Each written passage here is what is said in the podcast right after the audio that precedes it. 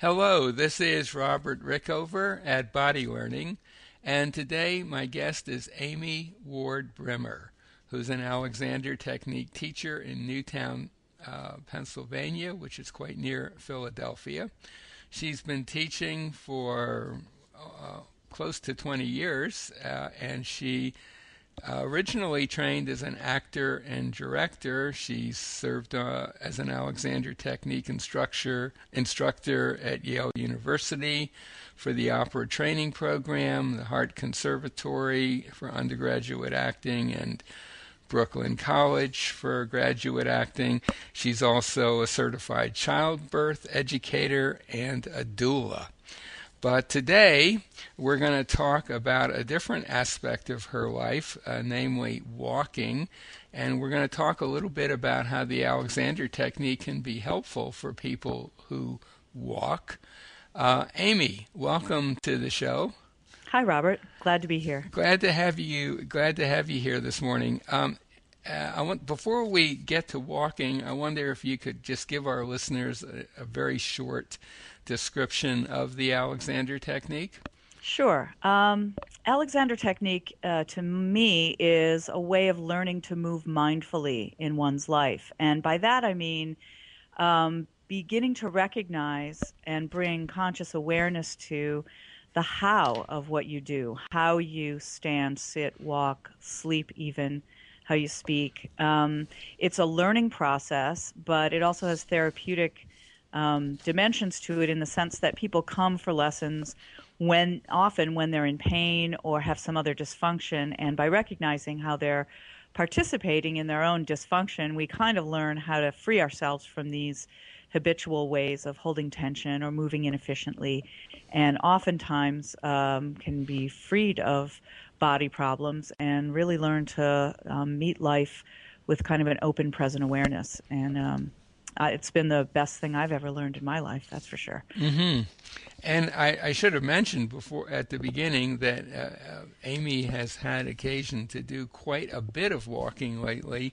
uh, she's she's been part of a statewide walk across across Pennsylvania uh, as part of the Earth Quaker action team protesting, um, I believe, a bank. Is that right? Yes. A bank's policies. Uh, yeah, we are actually, the walk is going on right now as we do this interview. It began on April 30th and uh, in Philadelphia and culminates on May 16th in uh, Pittsburgh, which is the national headquarters of PNC Bank.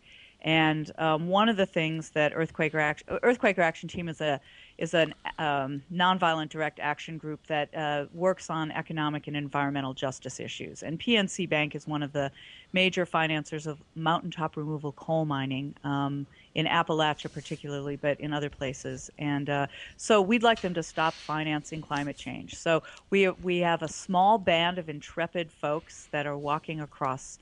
Um, the state and walking, uh, logging a total of about 200 miles each some of it's going to be driven, but most most of it is going to be walking. So I was out with them all last week um, and logged about 60 miles, and uh, we'll be going back out again for the end of the walk next week, and we'll probably do another 30 or so.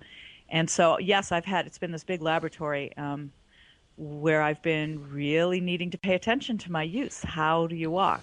Um, so I've been testing a lot of different aspects of Alexander technique. Mm-hmm. And I think we'll get to some specific um, suggestions for people who want to improve their walking. Mm-hmm. But uh, before we get to that, it, it just happens that we're speaking, uh, as you said, we're speaking in early May of 2012. And just a couple of days ago, uh, a, a, big report was released by, I believe, the National, uh, some government report about obesity um, in America. And, and, as I'm sure you know, obesity has become a huge issue in our country. And one of the um, recommendations is uh, get, that people should walk more and there should be walk friendly communities and so on. But, uh, but as I listened to the, the, the that suggestion, uh, it occurred to me that um, not just user walk friendly communities, but people ought to know how to walk well mm. in ways that don't injure themselves and make walking a pleasure. And um, so I think that's a nice context for our, our interview as well. Well, it, it couldn't be more relevant. You're right. And uh, I actually saw a little article recently just saying even 20 minutes a day, getting up and moving in any way mm-hmm. um, makes a difference. And I thought, well, something's better than nothing. But I agree that, you know, if you're just getting up and moving in any old way, it might actually be counterproductive. And I know people who have taken on walking as an exercise. Um, in order to lose weight or just become more healthy and they end up in my office or somewhere else because they do you, you can injure yourself just doing something as as uh, apparently simple as walking walking is mm-hmm. actually pretty complex but right. um, but yeah so i agree that alexander technique is really um, helpful in the sense that um, if you are aware of how you're walking um, not only will you improve the results that you get um, but you also can avoid ending up not being able to walk because you've injured yourself. Mm-hmm. So, so mm-hmm. I, I, think anyone who's interested in improving the way they walk w- would do well to explore the Alexander technique uh, because it'll help you do everything you do better, including walking. But I think in this interview we're going to talk mainly about some very, excuse me, some very specific ideas that you've come up with for walking. Yeah, I just want to share some of the things I've noticed from my own experience, and I think that they may be true for most, if not all, other people who like to walk or mm-hmm. need to walk. Mm-hmm. Um, the first thing I I really want to point out, and that I try to remember, is that walking on two legs is a rather new phenomenon for human beings. Hmm. It doesn't seem like it because it's built right into us, and and uh, if there are no other problems, um, we automatically, usually around by the time you're 12 months old, you're able to get up on your two feet and walk. Um, but uh, evolutionarily speaking, um, our bodies are still evolving, and so some of the structures of the legs and some of the ways that we walk. Um, they need our full participation and awareness because um, it really is a balancing act, and uh, and we're still perfecting it as a process. Uh, so that could be helpful to remember. And, um, I, and I, would think the implication of that is that you, it's quite possible that you've picked up some bad habits of of standing and walking early on, and are not aware of them. So mm-hmm. I, what you're what you're saying is bring some conscious awareness of yourself as you walk, uh, bring bring to yourself some conscious awareness of yourself because it's entirely possible that you're doing some things that are pretty harmful to you. Yeah, I think I think it's yes more than possible that we may have developed habits. I think it's inevitable. right. Um, well, I was trying to soften the blow there, but about hundred percent of us are probably right. uh, you know got some things that that we could. Um, that need to be changed that are interfering. And so that's actually my first tip, which is um, notice what you do when you walk. Um, a lot of people who walk for exercise um, put on music or otherwise distract themselves, or in a gym if you're on a treadmill watching TV or something. And so um, the first thing to change would be maybe what is your mind doing while you're walking? And as best you can, um, start by just noticing how do you walk uh, when your feet um, hit the ground, for example, are you are they making contact with the ground heel to toe, or does the weight come down on the ball of your foot first? I've seen a lot of different ways that people walk. Um, so just start by um, becoming your own um, sort of scientist or um, observer and take a walk and see what you notice.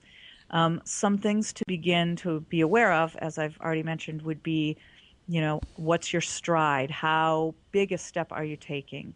Um, when your feet um, make contact with the ground, again, are you rolling through the sole of your foot, or is only one part of your foot supporting you? Um, and this is again for a regular paced walk. When you start to get into jogging or running, it's a different story. But uh, for walking, um, really the full sole um, of your foot is there for support. Um, also, as you put weight on a foot, what happens with your knees. Do they stay soft and bendable or are they locked? Mm-hmm. Um, mm-hmm. many, many people, as they step onto whichever foot is landing, um, automatically lock their knees. And that sort of hyperextension or snapping your knee straight um, really has horrible consequences. Absolutely. Uh, and, as you know, Robert. I'm hurting just listening to you describe that. I, that I, is, is a terrible thing to do. Yeah. Okay, so so tip one, I guess, is be aware, start to notice, possibly even have someone else take a look at your walking and give you some objective feedback. Yeah, it can Wouldn't be really hurt. helpful uh, in training for the Green Walk, which uh, is this um, Earth Quaker Action Team endeavor. We we did a training where um, it was a group class essentially in Alexander and walking, and they paired up and and there's so much more that you can. Um, find out from someone who observes. Um, one another uh, thing to be aware of um, and try to avoid is um, the other end of your body, not just your feet and knees, but what's going on with your head. Mm-hmm. And um, it's really helpful to have someone observe for you what, where is your head in relation to your neck and the rest of your body as you're walking. Mm-hmm. Um, because it's awfully difficult to know um, when you're the one walking. Uh, we yes, become yes. really oriented to space based on um, based on you know what we're used to, and it's almost impossible, almost impossible to know um, what we're doing with our heads. And most people are doing one of two things, two basic things.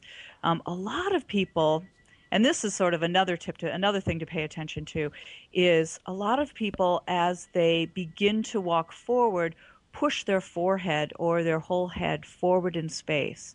And that 10 to 12 pound weight then um, sort of drags the rest of the body with it. If you're dropping that weight forward or pushing forward, then you're actually having to almost fall into your walk. Mm-hmm. Um, other people do that with their chest. They'll sort of. Um, I I really have noticed this a lot, and you and and you could too. We could you could sit at a mall or on a street and watch people walk, and you'll see that uh, a lot of people just sort of propel their body forward by just pushing their upper body forward, and then the legs and feet are kind of dragged along behind. Right. Uh, yeah.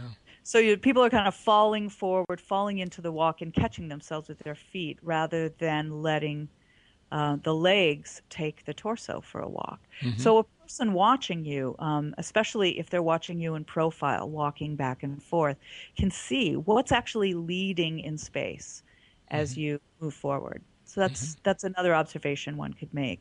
Mm-hmm. Um, and that's to sort of build on that. The the other um, thing that you can try is um, what we in Alexander parlance call inhibition, um, which is to notice if that's what you're doing and then pause before you take your next step and see if you see what happens if you do not let your head drop forward or what other people will do is sort of lift their chin and pull the weight of their head back and down onto their neck and sort of brace their head and neck for that first step forward.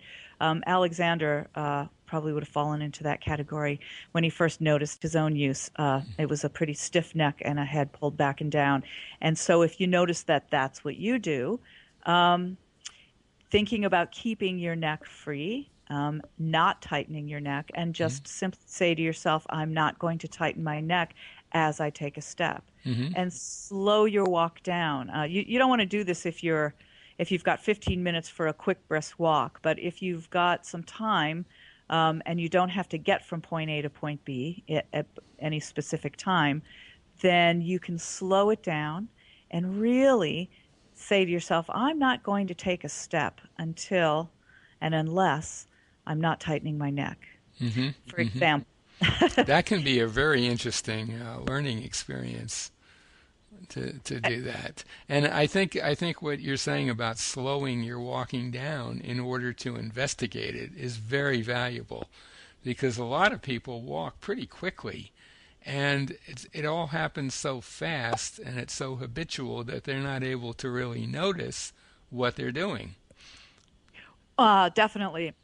and that actually, one beautiful thing about walking for exercise is, I mean, if you've given yourself 45 minutes, say, um, for a few of those times, not worry about how far you get, um, but take that time to walk really slowly and take, you know, people might uh, people might just decide to walk half as far as they usually do, um, and slow down enough that that then that you can actually learn, teach yourself what is it that you're doing.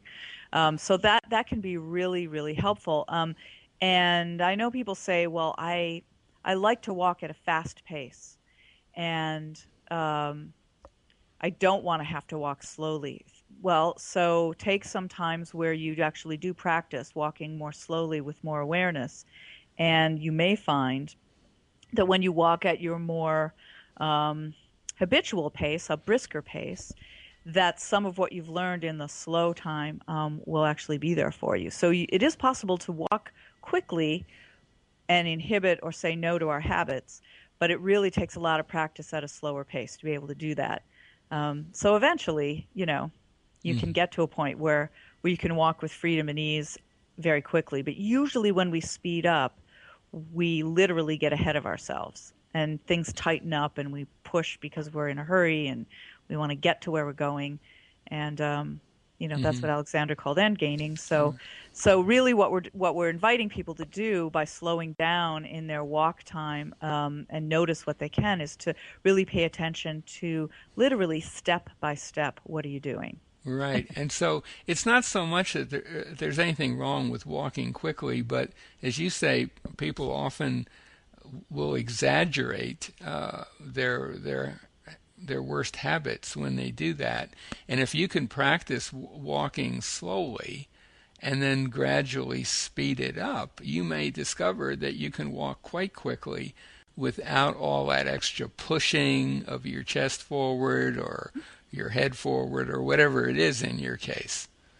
Right. And actually, another way to think about that and to discover what you're doing is a lot of times people will say when we do slow down in a walking clinic, people will say, well, it's one reason it's hard for me to walk slowly is I lose my balance when I'm walking slowly. And so what that tells me is that they don't have balance when they're walking quickly either. Exactly. that, exactly. that when when you slow down and you feel how you're losing balance, that's fabulous information. If that's your um, experience of really slowing your walk down and it feels really unsteady and unbalanced, notice where is it that you are out of balance. That's just gold because mm-hmm. then you realize, oh, this is the area, this is the kind of tension that I'm, or I'm overusing some part of my body or underusing some other part, and, and I am literally out of balance you might feel like you have more control and balance by speeding up your walk, but you're just actually moving through those places of imbalance really quickly and actually um, reinforcing a, pa- a, pattern of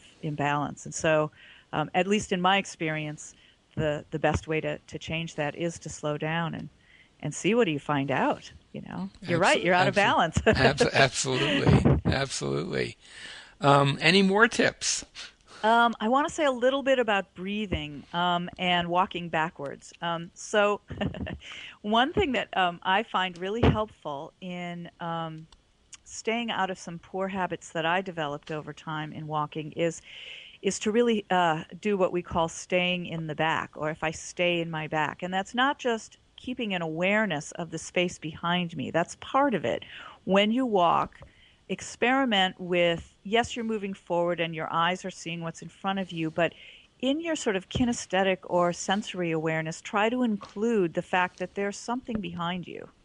And in fact, even your own back, the back of your rib cage, your shoulder blades, um, your lower back.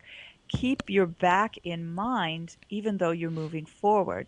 And one way to be able to develop this awareness, um, which most of us are not very good at, is to experiment with walking backwards. Mm-hmm. What does it feel like to walk backwards? And you have to have a big safe space where you can do this, where you won't fall or bump into someone. But take some steps, several steps backwards, and notice how your the focus of your mind. What direction are you thinking about? Um, most people have a heightened awareness of what's behind them when they're intentionally moving backwards. And then um, at some point begin to move forward again, but maintain that intentional awareness of what's behind you. And that can be a really interesting experiment to develop the sense of carrying a sense of the space behind you. And for me, um, that helps me stay out of that pushing forward, that sort of overdoing a forward direction. Um, it's a little bit abstract probably listening to this but just try it and see what happens. I, I would definitely say experiment with that. That's a that's a, a really good uh, a good exercise. Walk backwards a few steps notice where your attention is and then reverse direction continuing with your intention in that same direction. You might be amazed at what you'll discover yeah. Yes, and that actually then also in my case, and I think this is true for a number of other people, helps me to remember to allow my breathing to occur naturally when I'm walking. Um, I think for some of us, there's there's something that changes in my breathing when I'm thinking about walking for exercise. If I'm just walking from my car across a parking lot to go into a building, this isn't as much of an issue. But when I was training, I really noticed that I had this um, this habit of working my breathing differently as I did long distance walks in preparation for the green walk, and I um, and it's not necessary at all. So it's really a habit of mind, but it does affect the breathing. And so I found that again, having that awareness of the space behind me reminded me that my breathing is three dimensional. Um, in other words, the diaphragm goes all the way around the base of the ribs, and when we breathe, uh, naturally the air drops in and drops out, and you really don't have to do anything except get out of your own way and allow your breathing to get into a rhythm the way that your walk gets into a natural rhythm mm-hmm. for most of us. Mm-hmm. Um, and so that's just another little tip. I don't have any particular things about breathing except to just notice that if you're like me, your thought might be. Um, somehow having to breathe more fully or more I know differently, um, and it really doesn't need to change. right, right. Um, so um, we're probably getting a little close to the end, and you you had mentioned um, uh, using negative a negative direction for walking. Yeah. Um, go for yeah. it. Well, so a little bit about negative direction is basically just um, what I've been playing around with is what happens when I'm when I say to myself as I'm walking, uh, I'm keeping my neck free and I'm not walking. Literally saying as I'm walking, I'm not walking um, something strange happens. um, the the nice thing about long distance walking is that it does um, it does kind of get into its own flow. And if you're doing anything aerobically over time, you're probably getting some endorphins, which helps with that. And then this kind of just letting myself walk. excuse me. Um, letting myself walk and not trying to walk. Mm-hmm has really been freeing. Right. I mean, if if you if you say to yourself as you're moving along, "I'm not walking," which sounds kind of a strange thing to say, but you're really saying to your you're saying to yourself, um, figure you're saying to your body mind, figure out another better way for me to walk. And uh, if you just play with that, I think you'll be amazed at what you'll uh, what you'll discover. Yes, I actually really was thinking a lot about how, excuse me, when we're learning to walk. Oh, sorry about that. When we're learning to walk, um, we don't have to think about it. It is a pretty strong reflex built into us, mm-hmm. and our bodies know how to walk. Mm-hmm.